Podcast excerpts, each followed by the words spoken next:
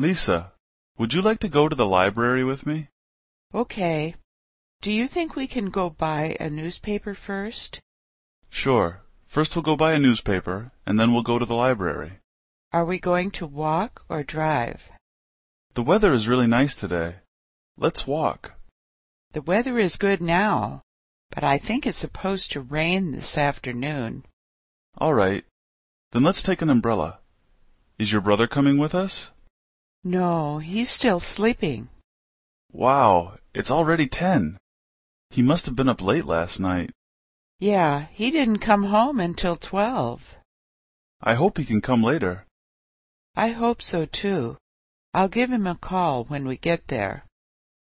How do we get to the library from here? It's straight down this road on the left, next to the museum. It takes about ten minutes.